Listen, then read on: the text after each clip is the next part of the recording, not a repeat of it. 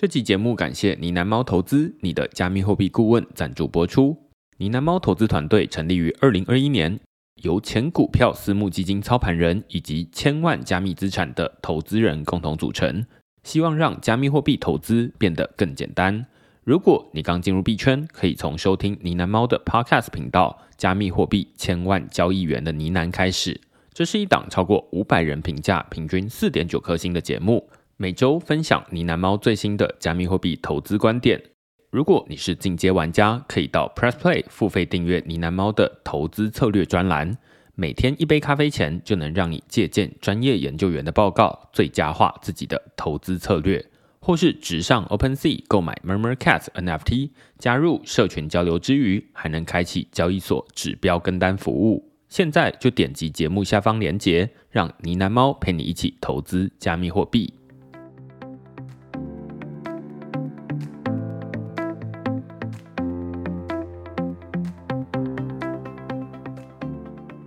Hello，大家好，欢迎大家来到区块链的 Podcast，我是区块链的作者许明恩。那先简单介绍一下区块链哦，区块链一个礼拜会出刊三封的 email 给付费的会员，其中一封就是你现在听到的区块链 Podcast。那另外两封我们讨论什么呢？最近我们讨论交易所透明化、第三方查核与资产储备的 DNA 证明。那这篇文章其实是延续上周呃我们在讨论 FTX 破产延续出来的很多的话题啦。那之所以要写这篇文章，最主要的原因是最近我相信大家都看了很多关于 FTX 相关的新闻哦，包含这个 FTX 在申请破产重组之后，新任的执行长他们就对过去的这间公司，他在破产之前到底营运状况如何，然后呃有哪些资产，把文件都交给法院。然后来进行这重组清算等等的，于是这间公司实际的营运状况才第一次摊开在众人的眼前，看到说哦，原来这间公司在破产之前，其实营运状况就很糟糕，可以说是金玉其外，败絮其中了。只不过绝大多数的网络的文章都在讨论，就是说啊，你看这个公司这么糟糕，那这网络上大家最喜欢看到就是血流成河嘛。那但是我自己看到这么多的文章之后，其实心情也很复杂啦。如果要说啊，从这些文章里面，或者从这些资讯里面要带走哪些事情的话，我觉得其中一件事情就是，如果要避免未来同样的事情再度发生的话，我认为其中一个很重要的事情在于交易所的透明化。所以这篇文章我们讨论的是说，哎，其实从二零一一年开始啊，就从第一间的比特币的交易所成立以来，就已经有很多人在讨论说，啊，那交易所应该要透明化，它应该要有这种查核机制，它应该要想办法去证明它有这么多的钱。只是在过去这十年来，没有太多人在讨论这件事情，或者绝大多数的交易所把这件事情当成是一种额外的开支，或者是需要 nice to have 的选项之一哦。直到这一次的 FTX 交易所爆炸之后。大家才发现说，哦，这件事情很重要，尤其是由币安交易所他自己跳出来说啊，那我们接下来要做资产储备证明。接下来各家交易所纷纷响应，就是说啊，那我们要做。但是现在到底怎么做，然后做哪些事情，是大家还没有看到。只是在过去这几年来，已经有一些公司在提供这样的服务，也有一些交易所有做这些事情。那所以我们这篇文章比较像是在盘点现在市场上有哪些。已经可以让交易所变得至少比本来一个黑盒子还要来得更透明的方法。那他们怎么做？为什么这些资产储备证明这么重要？它有哪些意义？这样子，好，所以这就是我们这个礼拜在讨论的内容。那如果你喜欢我们这些主题的话，欢迎你到 Google 上面搜寻“区块市趋势的事”，你就可以找到所有的内容了。也欢迎大家用付费订阅来支持区块链营运。那我们今天的主题哦，其实同样也是要讨论这个 FTX 的事件。我相信大家对于这件事情在新闻上已经看过了，但是就我所知，每个人对于这件事情的认知、跟理解、跟叙述的方法都不太一样。那我们今天就邀请呃之前大受好评的来宾 XREX 的创办人及执行长 Wayne 来跟我们讨论这个话题。那我们先请 Wayne 跟大家打声招呼。嘿，谢谢明恩，很开心来到这边，能够跟各位区块市的读者跟听众啊聊这一次的这个议题。我最近觉得蛮难过的，当然是 FTX 的事情嘛，哈。然后，呃，我有很多的身边的亲朋好友，我都不知道他们有在投资加密货币，也有一些二十年以上没有见的老朋友啊，都来找我。然后他们真的是以他们的这个身上的资产来说，他们都是大赔，然后都是很多年赚的钱。所以这个是蛮令人难过的。但是另外一个很令人难过的是说，其实从头到尾到现在这么多新闻出来了，他们不知道到底发生了什么事。也就是说，下一次如果他们没有真的去训练、学会用冷钱包的话，然后用去中心化交易所的话，他们下一次他们还是会用一个中心化交易所。但是在这过程中，他有没有成长到，有没有学习到？我我目前都没有看到，这是我我我觉得真的是很困扰的。然后，因为大家都有责任，并不是 FTX 的责任，因为我们每一个人，如果我们不具有一些基本的这个金融的技能、技术，还有这个区块链的了解，那你就永远都是在被交易所坑杀。永远没有监督这些交易所或者钱包哦，或者说任何厂商的能力，这样那这个产业下一次的牛市来的时候呢，一样会有新的交易所做很不当的事情，但是一样有办法坑杀到很多的人。这样这起事件，我们待会要慢慢的从这起事件的前因后果开始聊起。但是呃，最一开始，至少在目前录音的当下，十一月二十一号或二十二号的时间哦，大家在网络上看到的这些资讯。还比较像是说，你看 FTX 这么糟糕，然后 SBF 人这么坏，把大家的钱都挪走了。但是如何避免下一次灾难发生？然后这件事情到底起因为何？谁有责任？难道是这些投资人的责任吗？然后是这些 SBF 为首的这些管理层的责任吗？还有谁有责任？美国政府有责任吗？他没有好好监管，有责任吗？于是大家在讨论，就是说啊，那政府应该要加强监管。然后很多人灰心丧志，觉得说，如果在政府没有监管之前，我就不回来了。类似这样子，有这些内容在网络上面发酵。嗯但是在最一开始，或许我们可以先从这件事情到底是怎么发生的开始。好啊，就是说，呃，我跟我身边的朋友聊天的过程中，其实大家对这整件事情前因后果。还有它本质是什么？其实大家都没有很了解。然后大家可能现在还在一个 trauma 的状态，就是因因为太惊恐了，然后损失了太多的钱了，所以还没有回神。那第一个就是我们知道 FTX 倒闭的很快，从他呃 CM 跟 CZ 在 Twitter 上面的吵架，到他赶快叫 CZ 跟币安把它买下来，到这个币安说钱的坑太大了，他们也补不起来，所以 FTX 宣告倒闭哈。最后这一段是这样，所以大家觉得说是 BNCZ 哦打击了大家对 FTX 的信心，造成了它的挤兑这样。但是其实后来我们看到，现在它清算它的这个钱的洞啊，超过了八十亿美金，应该绝对会超过九十亿美金啊，九个 billion。所以这件事情是怎么发生的，对不对？为什么这些钱到底跑到哪里去了？那清算过程我们可以看到，第一个，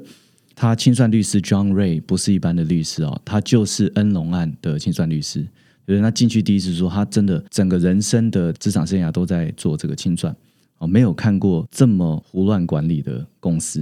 对不对？那我们也看到，就是说，哎，光是随便列出来，Alameda 借给 Sam 的一家公司啊，超过二十亿美金，这家公司的名字叫 Paper Bird，哦，纸鸟啊，其实它就是一个纸上公司，纸上公司。然后呢，借给 Sam 自己一个 million，然后借给我记得是那一位重要的同事啊，五亿。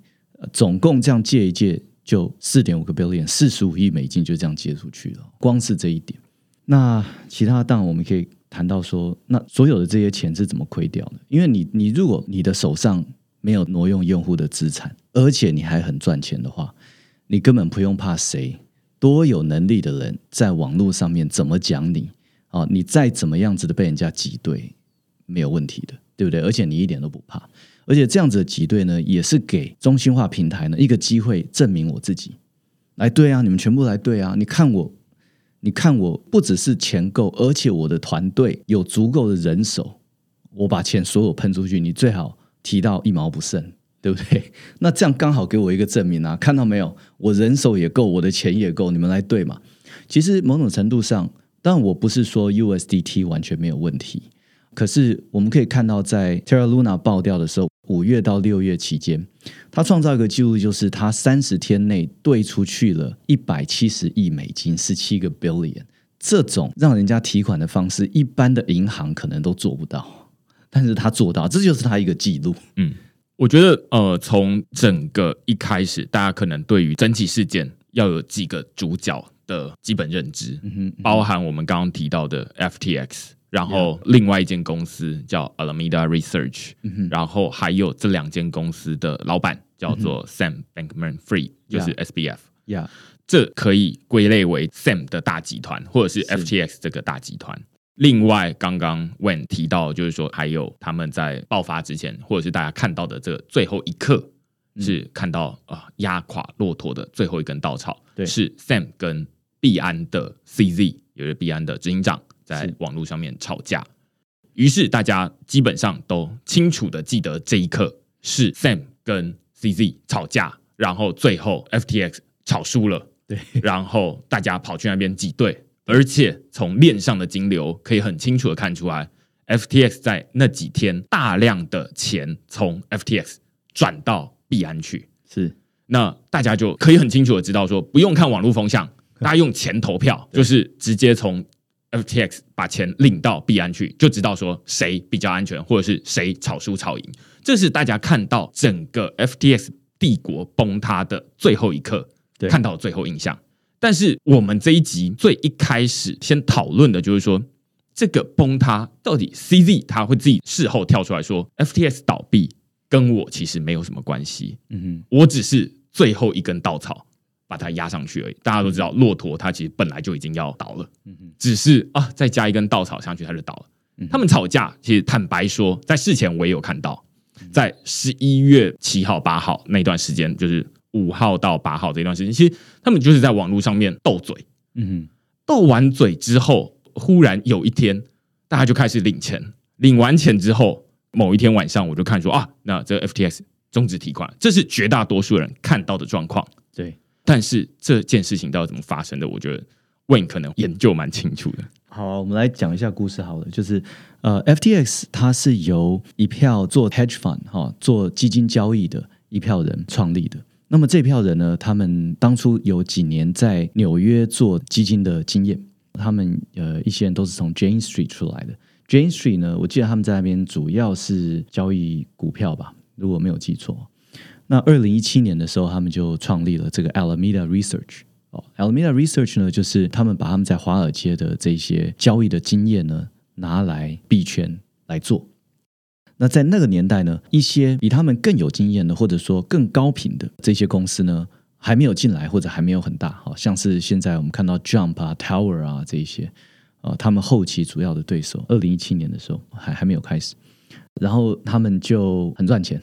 然后呢，很有趣的是，当时 Sam 他在做 Alameda，还没呃那个时候还没有 FTX，他有一个 co-founder 叫做 Tara。那后来呢，他们意见不合，Tara 就带着当时 Alameda 大概三分之一的人呢，去创了这个 Lantern Ventures。那这个意见不合主要在于说呢，Tara 以及他下面的这三分之一的团队呢，不愿意做这么高风险的演算法，但是 Sam 下面的这个三分之二的是越来越希望能够提升风险的容忍度，啊，就是可以 take 更高的风险，这样。所以从那一次分家以后呢，我认为 Alameda 本身的 DNA 呢，也就更往高风险这边走了啊，因为当时意见不合的三分之一已经离开了，嗯，这样，这个是 Alameda。那么交易所它本质是一个需要非常谨慎，它在运营面有很大的挑战的一种事业。这个非常难把它运营好的事业，里面有各式各样非常多的风险，所以在某种程度，你可以说跟一家银行一样。所以由 Alameda 这种 DNA 来运营一家交易所，其实本来就在 DNA 上面，我觉得没有很合。但是他们创立了 FTX 以后呢，FTX 就起飞的很快。那我觉得某种程度可能也跟 Alameda 本身愿意扛风险有关。为什么在早期的时候，我们大家都发现，就是呃，全世界有两个交易所，它的步子啊，它的交易的步子啊，就是说你在挂单的时候，它的这个深度还有它的价差，有两个交易所是非常漂亮的，一个是币安，一个是 FTX，但是 FTX 比币安小很多。币安部分当然它自己的这个造势演算法，但是部分它就是散户多，散户多交易量大，它的步子自然就好看，价差自然就低。但是 FTX 的价差也非常的低，所以在那个年代，很多造市商会去串 FTX 的 API。那怎么样造市可以做到价差低呢？哈，大概三四个月前，我听那个 Empire 的 Podcast，呃，他邀请了 BitMax 的造市的头，然后 Cumberland 也是美国前几大的造市商啊。那么这两位在 Podcast 里面呢，就明确的说，他们其实现在他们都是有风险的造势，才能把他们的价差压到一个有竞争力的地步。什么叫有风险的造势呢？就是说我其实这个造势演算法是有方向的。比如说，我认为接下来一小时比特币要涨还是跌，我有这样子的一个假设，然后我扛这样子假设下面的风险，因为我有这个假设，我就可以去挂一个比人家高或比人家低的买单或卖单。来刻意的去压低我交易所的这个价差，让交易所上面的 user 觉得哇，在这边挂单真的很好，价差真的很低哦。所以我觉得慢慢的，呃，业界也都在往这边发展，因为价差高，你就没有竞争力。那么早期 Alameda，我自己认为啊，它一定是在 FTX 上面造势，一定是去扛这个风险哦，往这边做这样子的方向性的造势，也造成。它就是布置好看，布置好看呢，它就吸引了很多的造势商开始在那边造势。对我来说，他一开始这个帮他这个起家蛮大的。那慢慢的，他就越来越多人用，越来越有名，然后也很敢在各方面呢花行销的钱。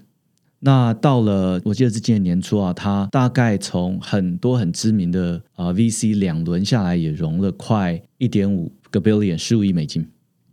所以在年初的时候，他是声名大噪，而且呢，像知名的这个红杉资本啊，Sequoia 非常非常喜欢他们啊，在各个方面都提他们的好，包含我在一个多月前去戏谷的 Circle 的年会叫 Converge Twenty Two，Kevin O'Leary 在台上呢，哇，非常 proud，他他有投到 FTX，然后 FTX 是你最值得信任的交易所，Kevin O'Leary 呢，就是在美国拍了十几年的这个募资的实境秀 Shark Tank。里面的其中一位鲨鱼，他是美国很知名的投资人，也是一个大名人啊，因为他有经营这个实境秀，所以 Kevin 呢，他那时候也非常的 proud。很多投资人啊是觉得 FTX 啊真的是太厉害了，是他们最好的投资。这样，那么这个也会给一般的散户带来更多的信心。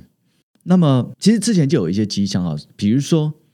FTX 它上币很有趣，它都是现货跟期货永续合约一起上的，他们上每一个币都这样。可是 FTT 这个币呢，它是不给你借，也没有永续合约。那当时其实大家没有想到啊，其实就是为什么呢？因为后来我们知道，其实 Alameda 呢用 FTT 当抵押去跟 FTX 借了非常非常多的钱出来。那 FTT 当抵押有什么问题呢？第一个，FTT 不是一个。很大的币，它的流动性也不好，它不像比特币这样，连你用比特币或用以太去借款，其实都风险都很大。我们看到去年的币价，这个时候跟今年的这个时候，你看差了多少？那更何况用你自己的币去做抵押，用你自己的币做抵押呢，很容易死亡螺旋。这个确实跟 Terra Luna 有点像啊，就是 UST 的后面是 Terra Luna 自己的币 Luna。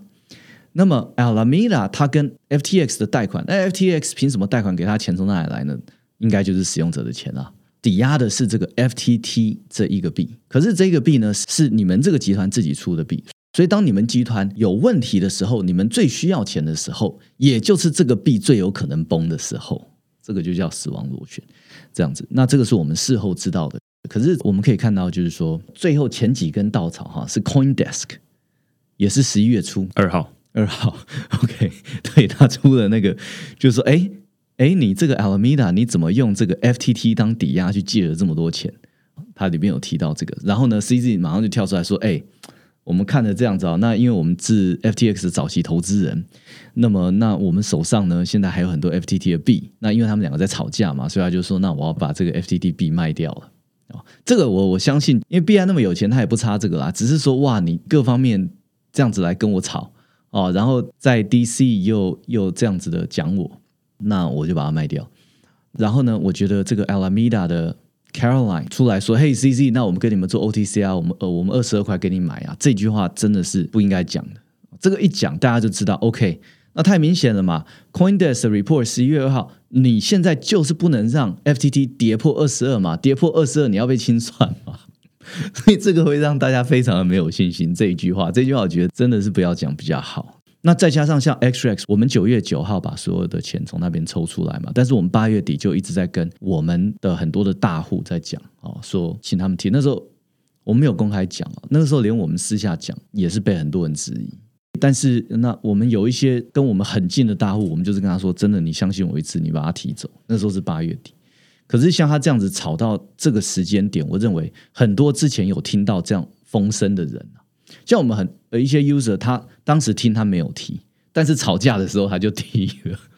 所以呃那个时候我相信很多这种前面已经一直有人跟他讲说 FTX 有问题哦，到这个时间点他们真的就开始跑了。我觉得刚刚问前面这一段，把 Alameda 跟 FTX 之间的关系叙述的蛮清楚的、最一开始，其实 Alameda Research 这间公司是先出来的，然后他们也就是一间做这种量化交易的公司。嗯哼，只不过后来到了二零一九、二零二零年这段时间，开始 Alameda Research 这个团队另外开了一间交易所叫 FTX。对那后来它成长的当然也非常快速。去年这个区块链的 Podcast 开头就是告诉大家说，哎，FTX 是这个成长最快的交易所。呃，确实也是，大家会发现说，哇，一间才刚成立的一间交易所，它的挂单布这么漂亮，这当然是比较专业的交易员他看得到。嗯但是对于一般的使用者来说，他感受到是什么？他感受到的是哦，使用者界面很好用，是然后它的使用流程很顺畅。另外，在那段时间，尤其在台湾啦，有一些人买了 FTTB，所以对于台湾人来说，尤其是会对于这个 FTX 会特别有一种感情，或者是会觉得说啊，他好像看着这间交易所从草创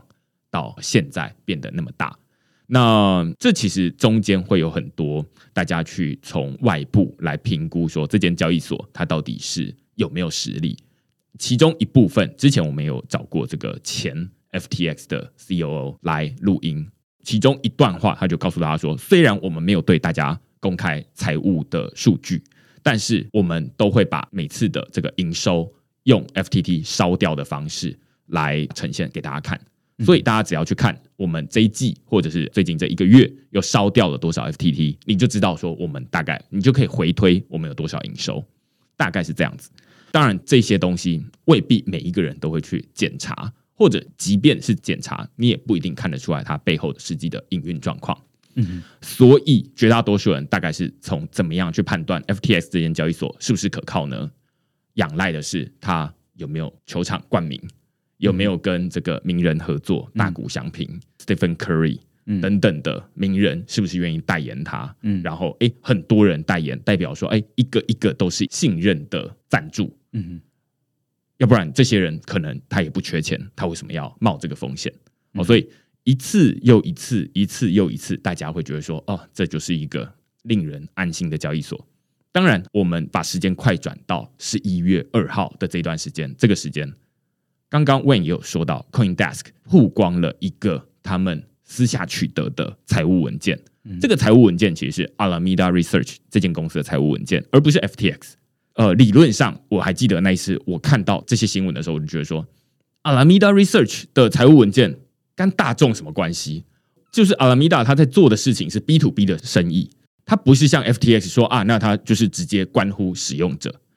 那所以我就看过之后就觉得说啊，那反正第一个不知道 CoinDesk 它的资讯来源到底怎么样，那个文件到底是造假的，不知道，他只能说啊，这是私下取得的。另外一个是 Alameda Research，这跟我们什么关系？这可能只有 SBF 他自己担心说啊，如果在上面的财务状况不怎么样，或者是他的竞争对手看到会觉得说，哈哈，你就这样而已。我当时第一时间的判断是这样，嗯但是接下来，当然几天之后，大家开始看到说，哎，Alameda 有很多的抵押借款，抵押借款来自于什么？他手上最多的东西是 FTT 代币，嗯那借款的人是谁？没有说，但是他就看到说啊，他们拿了很多 FTT 代币去抵押，然后借了美金进来，嗯哼或者 USDT 随便。于是市场上就开始有一种声音，一个小小的声音在讨论或者在质疑说，Alameda，你到底是怎么凭 FTT 去跟谁来借这些钱？市场上谁愿意收这个 FTT 来当成是抵押品借给你钱？就像刚刚 Wayne 说的，即便是比特币、以太币这种相对就是完全独立于 FTX 的这个币种，它其实风险都很大。去年跟今年的价格差这么多，嗯你抵押品价值蒸发四分之三去，你的借款还不被催抵押品催到爆这样子，嗯所以更不用说是 FTT 当成抵押。那时候我看到有一个贴文，就还质疑说，会不会借你钱的，其实根本就不是什么外部的银行，大家根本就不一定认这个 FTT，而是你自己的右手公司 FTX。那这有什么问题？还有可能，那 FTX 的钱从哪里来？嗯从用户的手上来嗯。那这时候再把这整件事情串在一起，你就可以理解说，哦，Alameda 这间公司，他们可能是拿着 FTT 去当抵押，然后去从 FTX 的用户存款这边吸收存款，然后再把这些钱搬过去。那这当然就很有风险。经营交易所就像最一开始问说的，如果你是一间交易所，你理论上你应该要把用户的钱放在那边，嗯然后即便是大家同时约好同一时间挤兑的时候，你一样可以把这些钱喷出去。但如果你把这些钱偷偷的拿来挪用到其他地方，你就会造成你喷不出去的问题。对，那这就会造成信心的崩溃。这大概是刚 Wayne 在前面说，我帮他补充一些，无论是前面的稻草，那后来当然是 CZ 在讨论，就是他也看到这个文件。我觉得其中一个很重要的关键点在这里，就是 CZ 他看到说，哎，这个文件公司内部基于风险评估，我们觉得我们应该要把我们手上的 FTT 卖掉。在他宣布的这之前，大家事先看到链上有一笔非常大额的 FTT 从 FTX 转到币安去。嗯哼，后来当然币安 CZ 他才跳出来说啊，我们承认这是我们的，然后这些 FTT 是我们之前的投资 FTX 股权，然后卖掉获得 FTT 跟 BUSD，所以我们现在基于风险要把它卖掉，于是就造成 FTT 这个价格下跌。然后刚刚说的这个啊，那 Alameda Research 他们基于他们自己拿着 FTT 来借钱，所以会有很多这种，例如说刚刚说二十二块的清算风险限制，类似这样子。对那我们可以来谈一下哦，就是说，那听众朋友，如果你们还继续有钱放在中心化的交易所，那我们时光倒流的话，如果那个时候我们可以要求 FTX 什么？各位觉得你们会要求他什么？如果时光倒流的话，那个时候如果我们要说你到底有没有动用用户资产，我们可以用什么标准来评判这家交易所，来稽核或者检视这家交易所，来监督这家交易所？因为这个问题，像最近很多国外的交易所都说好，那我们要出这个储备证明。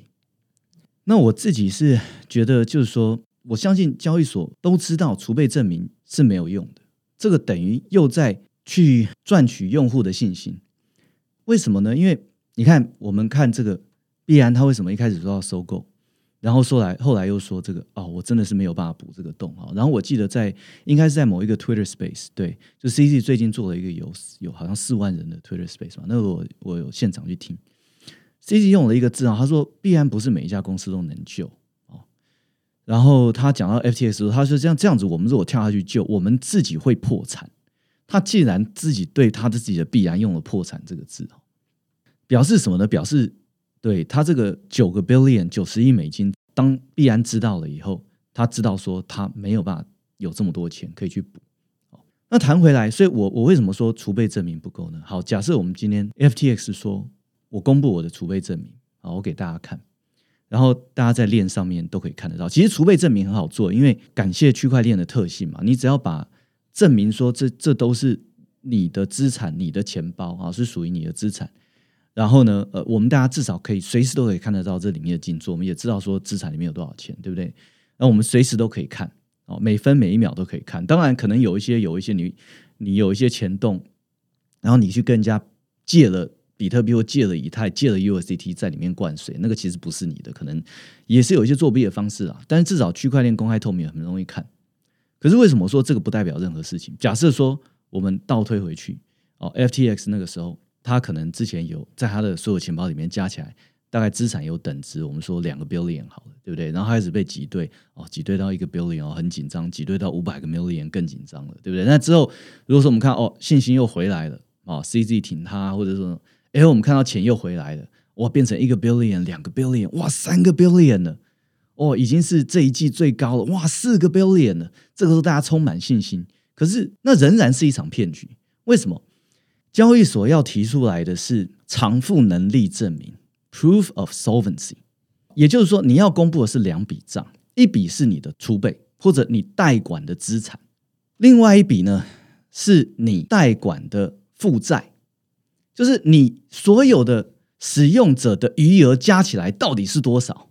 好，即使 FTX 我们刚刚的例子，哇，它从两个 billion，大家信心回来了，甚至有大户加入了，它变三个 billion，变四个 billion 了，哇，好棒棒，好棒棒才怪，因为可能所有它对使用者的负债是十个 billion，它还差六个 billion，你从它的，你从它的那个。储备证明或者说资产证明，你根本看不出来它的洞有多少。这个就是为什么必然他可能可以从外面看说哦，FTX 你一天大概交易量多大？那你现在钱包有多少钱？我大概猜哦，你大概差个一两个 billion 我补得起来。等到真的账一摊开来看的时候，什么九个 billion 以上？拜托，我必然真的没办法。对，所以这是为什么？我觉得说最近产业业者不够严肃看待这件事情。因为你要提出的是偿付能力证明，你不但储备证明或者资产证明这一笔账你要提供，你的负债证明你也可以要提供出来，而且这件事情是从二零一三年，呃，所以 Vitaly 最近出了一个文章，他那个文章就写的很好，他就举出说，二零一三年其实比特币的这个核心的 developer 就有在网络上面讨论怎么样做负债证明，不是储备证明，是负债证明。那就是 Maxwell 跟 Todd 这两位，这个以前都是 Bitcoin Core Developer，我觉得也是有一半的意义是致敬中本聪啊，好，所以他们那个二零一三年提出来的就是说，我们就用中本聪区块链的核心的这个数位签章验证演算法 Merkle Tree，我们来做负债证明，负债证明哦，各位不是资产证明而，是另外一本负债证明，就是使用者有多少的存款啊，这样子的演算法做出来的东西呢，当你去公布了这一个 Merkle 数的时候呢？每一个使用者是可以独立用去中心化的方式去验证这最后的你公布的这个账啊，你的负债的这本账，每个使用者可以去中心化的去验证。怎么验证呢？各位，我们每一个使用者，我们在用一个中心化的钱包或者交易所，我们不知道这个交易所总共欠了用户多少钱。啊，就是用户总共在那边存了多少钱，我们也不知道我们身边的朋友每个人的余额是多少，对不对？那我们怎么样可以去验证？可是我们每一个一定掌握一个不变的事实，就是我们在任何一个时间点，你交易所欠我多少颗比特币，你欠我多少颗 USDT，这个是我们每一个人独立掌握的事实，所以我们可以用这样一个事实。去验证你这笔账，所以以 Merkle Tree 算出来的这样子的一个账跟这样一个数被公开以后，我知道今天晚上十二点你还欠我一颗比特币，所以我就用我这一颗比特币这一颗比特币这个 hash 呢，去对应你的你公布的这个 hash 的整棵数，去看说你在加总出来你所有总欠账的时候有没有算到我的部分，也就是一颗比特币。那如果有足够的人每个人都去对这笔账的话呢？那这样子，他要作假就比较困难。像这种方法，当然有很多。像二零一五年，中国有一个大学就出了一个很好的报告，就是把所有可能作弊的方式秀出来。那 Vitalik 前几天公布的这个文章哈，那 Sui 的这个首席的加密研究员啊，也是 Sui 的创办人，，Sui 是一个新的一个公链，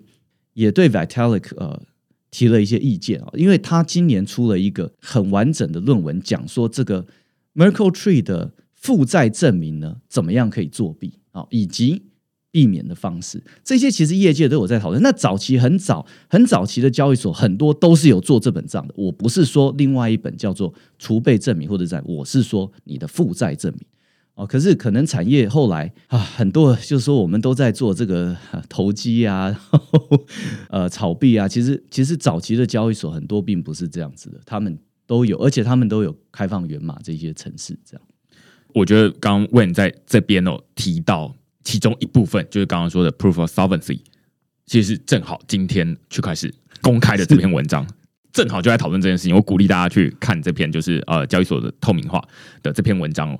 就是两件事情。第一件事情是资产储备证明，储备证明你公开你的钱包，公开你的金库，你告诉他地址，大家可以去查。甚至现在有一些工具，有一些 dashboard，就是例如说 Nansen AI、Dune Analytics。这些工具，你只要把你的交易所你自己所有的地址丢上去，大家用一个 dashboard 就知道说，它都会帮你统计出来，你总共持有多少钱，对，你就看得出来了。所以这件事情是金库，它有点像是一个透明的金库，钱都放在那边，只是你拿不到。对，好，那这是储备证明。但是真正困难的是怎么告诉大家说你欠大家多少钱？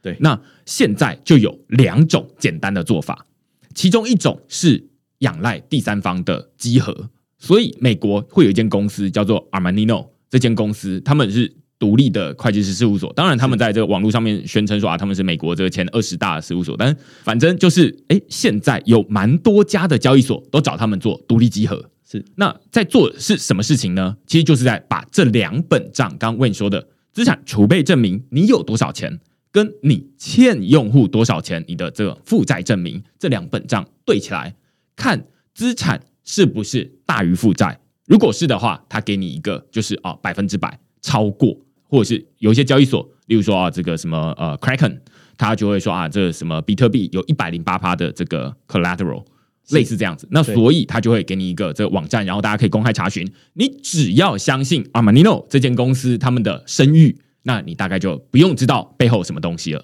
这是这个最中心化或者是仰赖第三方验证的简单做法。但是也有人会觉得说，我怎么知道阿玛尼诺会不会拿自己的声誉当成抵押？说不定这很大一块肥肉。嗯，所以还有另外一部分的人，他们是用刚刚为你说的 Merkle Tree 的做法。Merkle Tree 它有什么样的做法？我自己在这篇文章里面啊，是简单用这个 DNA 来比喻，就是说每一个这个验证，当然也是需要有一个呃验证单位，它可能就是说啊，那把现在的所有账户资产快照。快照起来之后，建成一个 Merkle Tree，然后取得一个 Merkle Root。现在大家听到 Merkle Tree、Merkle Root，可能会觉得说啊，好像很技术。不要担心，Merkle Root 做这个交易所资产快照，有点像是在帮这个交易所的当下建立一个 DNA。那大家都知道说，DNA 它的用途是我们如果啊去这个地上捡到一根毛发，然后我们要做鉴识的时候，我们可以拿这根毛发去鉴识它的 DNA，就知道说那个人是谁。同样的，其实每一个人的交易所的账户里面都是一根毛发，你知道你到底有多少余额，所以你可以拿这个余额去跟那个 DNA 做验证，就是说，哎，交易所有欠我一颗比特币，换句话说，我存了一颗比特币在里面，那有没有被包含在这一个快照里面？如果有的话，那理论上我验就会说啊，那有点像是这个古装剧里面的滴血认亲，哦，就会两个合在一起。但是如果没有的话，那我就知道说，哎，交易所你在那个时候造假，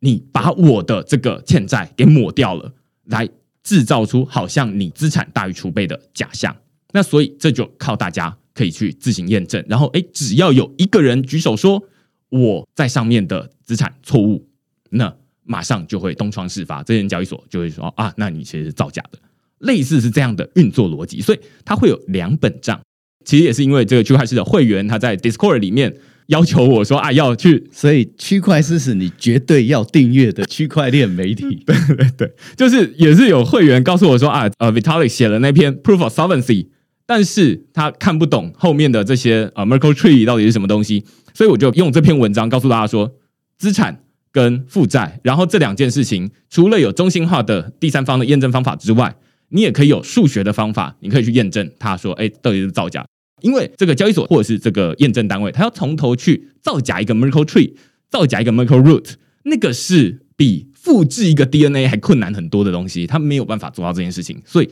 你只要拿个人的这个账号，有一些交易所他们会给一些这个 Hash UID，你就可以拿这个东西去 Armanino 这个网站上面去滴血认清一下，看看说，哎，是不是呃符合？符合的话那就没事啊，不符合的话，哎，那就小心了。类似这样子，对。我我真的很喜欢来上明恩的节目啊，因为他真的是非常的专业，这样子。那哦，我我要先讲一下，就是呃，我觉得 Merkle Tree 呢，当初 Maxwell 跟 Todd 在二零一三年提出来哈，呃，我觉得很有趣，也是它很有这个致敬中本聪的味道，因为中本聪的比特币白皮书里面呢，它核心演算法之一就是这个 Merkle Tree 哦，所以这个 Merkle Tree 就是让我们可以用去中心化的方式去验证一些结果。那么我可以讲一下，我们 XRX 交易所，呃，我们就是两个都做。第一个是呢，我们希望可以自动的产生这个 Merkle Tree 这样子的一个负债证明，给我们使用者去验证，然后公开我们的这个城市码。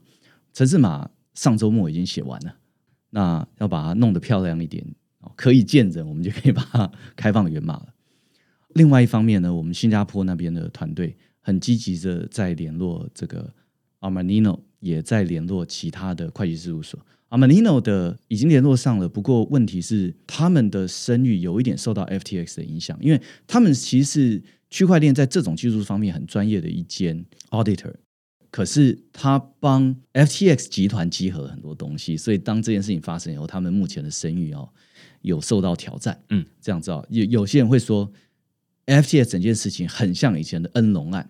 哦，但是恩隆案呢有两个角色，一个是恩隆，一个是他的会计师事务所 Arthur Anderson 跟着做假账。好、所以他们现在在说阿玛尼诺，你是怎么集合的？对啊，所以我们也在联络其他的四大，看最后是哪。那我们觉得说两边都要同时做，为什么呢？因为 Merkle Tree 啊，好处是哦，如果这个你是定期，比如说每天公布的话，每个使用者都可以来扮演集合的角色，哦，来验证你这个 Merkle Tree，它是一个很符合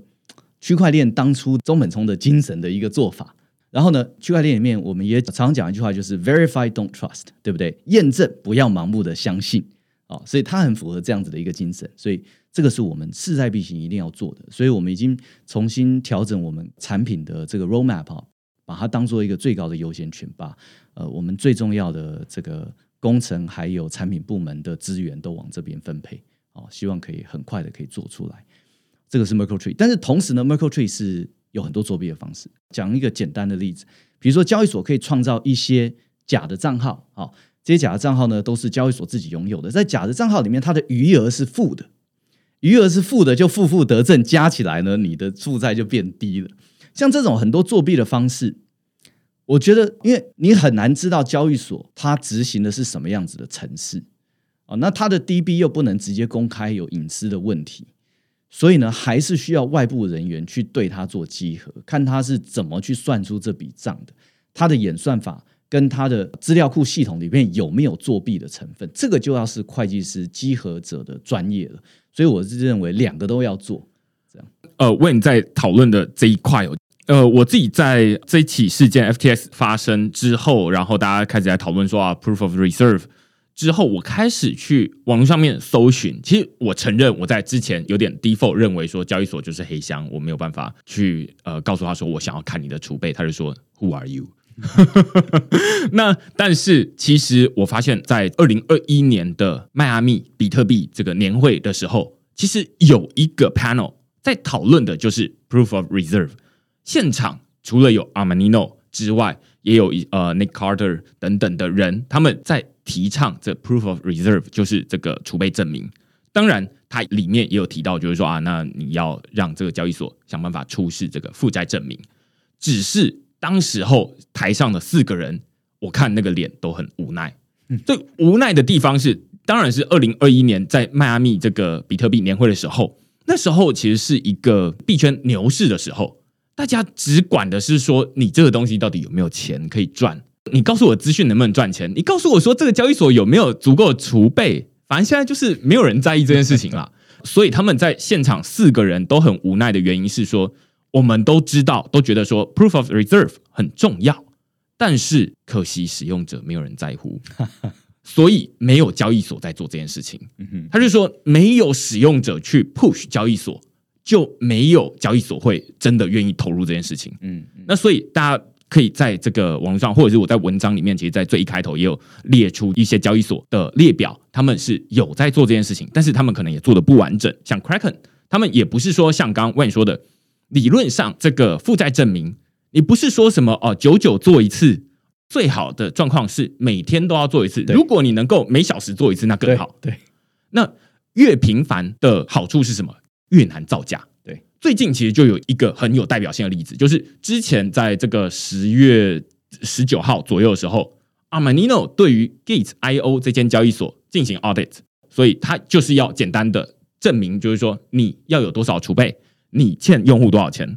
但是正好在那前后的两天，Crypto.com 这间交易所，他们就是转了呃十几亿的这个以太币，好几十万颗的以太币到这个 Gate IO 交易所去。真尴尬。对啊，这个时间就是两天的时间。当然我，呃可以帮 GitIO 或者 Armenino 呃说一句话，就是说他们在上面写的是说十月十九号他们完成 Proof of Reserve 的验证，但是 Crypto.com 转过去的时间是两天之后。理论上这些钱是不受影响，但是你知道这个市场这么混乱、风声鹤唳、金额这么大，大家都觉得说这些不寻常。对，所以它可能会有一些动手脚的空间。但是我们刚刚前面说，如果你把这些 proof of reserve 本来就公开在这个 Nansen AI Analytics 上面，大家随时都可以看得到。对，你再怎么手残，再怎么转，你不可能每天转错吧？另外一部分是，如果你要公布这些负债证明，你就是每天每天越高的频率就越难造假，你总不可能每天都去调整这些东西吧？对这是需要花很多时间，所以你的检查的频率越高，你就越难造假。但是我们现在看到的是 Gate.io 交易所，他们虽然有做这件事情，当然这是在 FTX 倒闭之前啦，嗯他们在做的就是好几个月才做一次。嗯哼，那当然，这已经算是相对于像像币安完全没有做，这已经算是有诚意的。但是因为有这件事情，我们要求的是尽可能的每天做，甚至是你把这些资产储备本来就是公开，让大家可以看得到，然后你这些负债证明你应该要每天做。未来它甚至成为大家挑选交易所的首要标准。对我我很希望是这样子，这样，因为这个也是我们大家如果还是有必要使用交易所或者中央化钱包的话，我们大家必须要扮演起来的责任啊，就是我们大家要有监要有监督的能力。然后我这边也呼吁一下啊，就是你看两次来明恩这边 podcast，我们讨论了这个稳定币的储备，然后我们今天又讨论交易所的储备。我想要讲一下这两种是不同的概念。所以 XRX 是希望大家使用“储备”这个字呢，我们改成 custodial asset 哦，就是代管资产，而不用储备。为什么这样讲呢？呃，我们看说 USDT、USDC 这种美元稳定币厂商，它也是中心化厂商嘛，哈、它就是一个储备的概念哦，就是说他发了一个 billion 的 USDT 或一个 billion 的 USDC，它下面要有储备，而这个储备的价值要等同于这个一个 billion 哦，因为它对市场宣示说，它一颗 USDC 就对价一块美金嘛，所以它下面的储备，它的价值一定要是可以是一个 billion 这么多，跟它的发行量一样。储备我们在看的是价值，但是储备会有储备的运营、储备的 operation、reserve operation 哦，什么意思呢？就是说这两家厂商一样，你的储备你是要多少是放商业银行的存款，多少你是持有短期美债哦，短期美债期限是多长？这一些东西每家会不一样。像 Paxos 的，就我所知，它的美债的期限就比 USDT、USDC 来的短。Paxos 就是 BUSD 后面的这个厂商哦，BUSD 后面其实是一家美国合规的厂商，叫做 Paxos 帮他发的，这样子啊，他们的美债就持的更短一些。然后呢，auditing 就是来集合这个储备的方式也不一样。像 Paxos 我就觉得似乎做得更好一些是。他们每个月的集合，诶，他应该是每两个礼拜哦，哈。那他的集合呢是不告诉 Paxos 这个会计师不告诉 Paxos 哪一天要集合的，哦，它是有乱数在里面的，所以你就没有办法在我集合前去把什么储备调回来，这样子啊、哦，我就觉得做的更严谨，这些细节我们都有在看了哈。但是我要讲的是，储备是什么？就是说我下面有不同的资产，有这个商业银行存款，有各种不同的短期美债。那么我在看的就是我这所有的这些不同的资产，它的价值是不是有超过我发出去的稳定币？嗯，哦，然后呢，我会在美债跟银行存款之间做我的调配，这个就是我的 reserve operation。交易所不是这个概念，我认为交易所不可以有储备的概念，因为交易所不是银行，交易所是个代管者，你就像一个仓库一样。人家堆黄金进来，你就把它堆在一边；人家堆银子进来，就是堆在一边。那人家堆铜进来，你就堆着。但是你不能说，我现在暂时把你的银换铜，因为铜之后会涨。然后我告诉你说，我整个仓库里面的资产的价值是够的哦，没有这种事情的，没有储备的让你去玩这种的，没有啊，你就是代管。你在看的呢，不是说你所有的资产是多少价值，有没有可以抵你的欠债。哦，它不是这个概念，是说它是用现货的数量来算的。总共使用者在你这边存了几颗比特币，你就要有几颗比特币；存了几颗以太，你就要有几颗以太。它完全是一个代管的观念，而不是一个储备观念。所以我觉得比较好的名词，我们 X Ray 学的比较好的名词是 custodial asset，就是代管资产，用这个来区分储备。那储备像银行就完全是储备啊，银行你存。台币到银行哦，你捧着这个台币现钞去存银行，银行不是说把你的现钞放在保险库，等到你要来提的那一天呢，它可以去买国债，它可以甚至放贷款，什么它都可以做，这个叫做储备。不然它的利息怎么发出来的？就是对它肯定是要把你拿去投资。但是交易所当然现在说感觉有点像是马后炮，但是过去的很多的交易所，大家讲究的是什么？我把比特币放在你那边，你应该要给我一些利息啊，是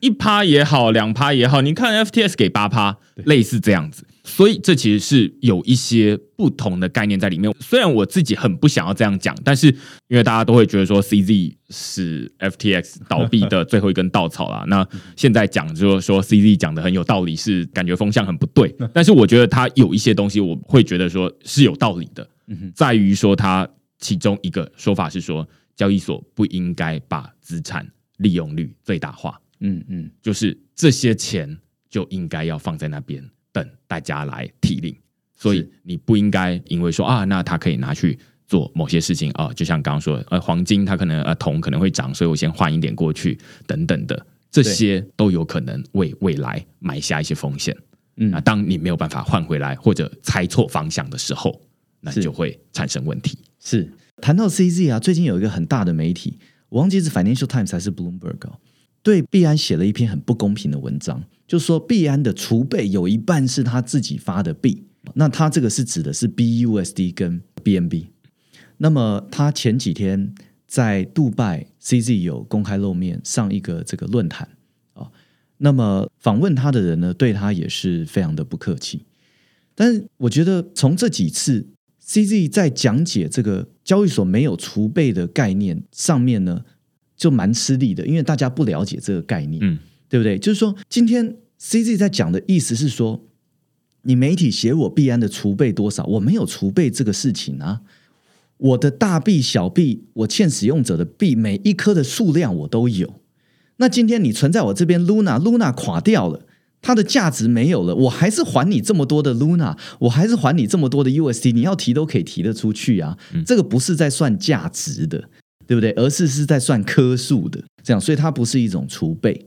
所以媒体的这一些记者也对这个搞得很不清楚。嗯嗯，对，所以我我是希望以后我们大家的用语啊，还有对这方面的了解，整个产业可以提升。对我自己之所以要找 Wayne 来录这一集，当然本来会想说啊，那在呃讲更多的这些运作的过程啦，就是呃，例如说 Alameda 到底把钱花去哪里？但是这或许我们可以另外再 P 这下一集，因为其实现在这个法律的文件还没有完全公开，大家未来会发现说啊，越来越多过去没有想象到的事情发生哦。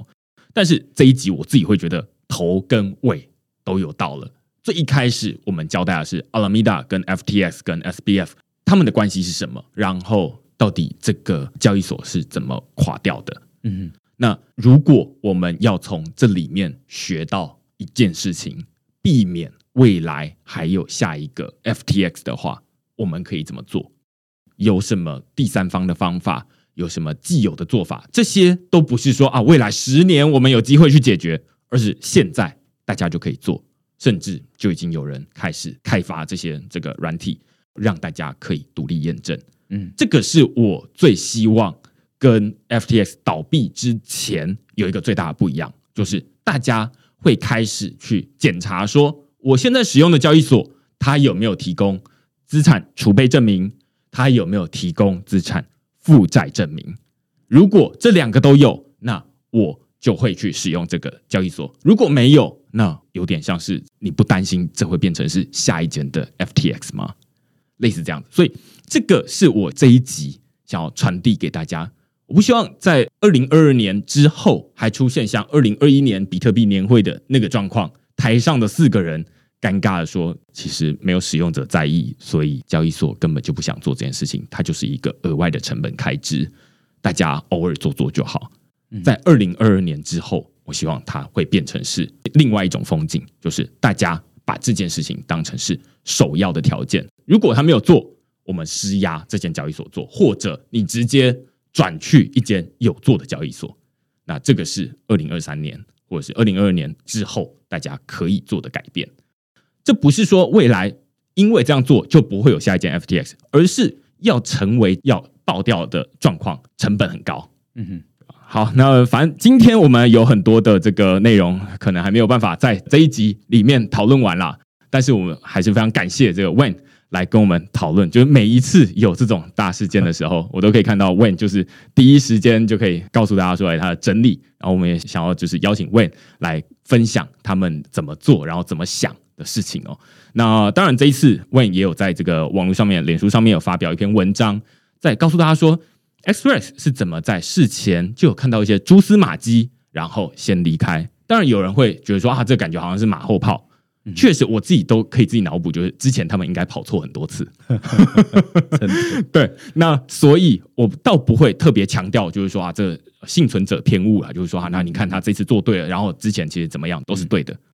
而是说有这样子的案例，然后到底怎么做？这可能我们可以下一集再讨论这些东西。等大家的心情比较平复一点，要不然现在大家这个心情比较混乱的状况之下，在讨论这件事情，大家会感觉说啊，好像又重新被揭了一次疮疤这样子。嗯，好啊，那今天我们非常感谢 Wen 来跟我们讨论这个主题。然后，如果大家喜欢区块市做的这些内容、写文章的话，欢迎大家用付费订阅来支持区块市营运。区块市是仰赖大家付费订阅来维持营运的独立媒体。如果啊没有大家支持的话，我们就没有办法运作下去。好，那就下个礼拜再见喽，拜拜，拜拜，谢谢明恩，谢谢各位听众朋友。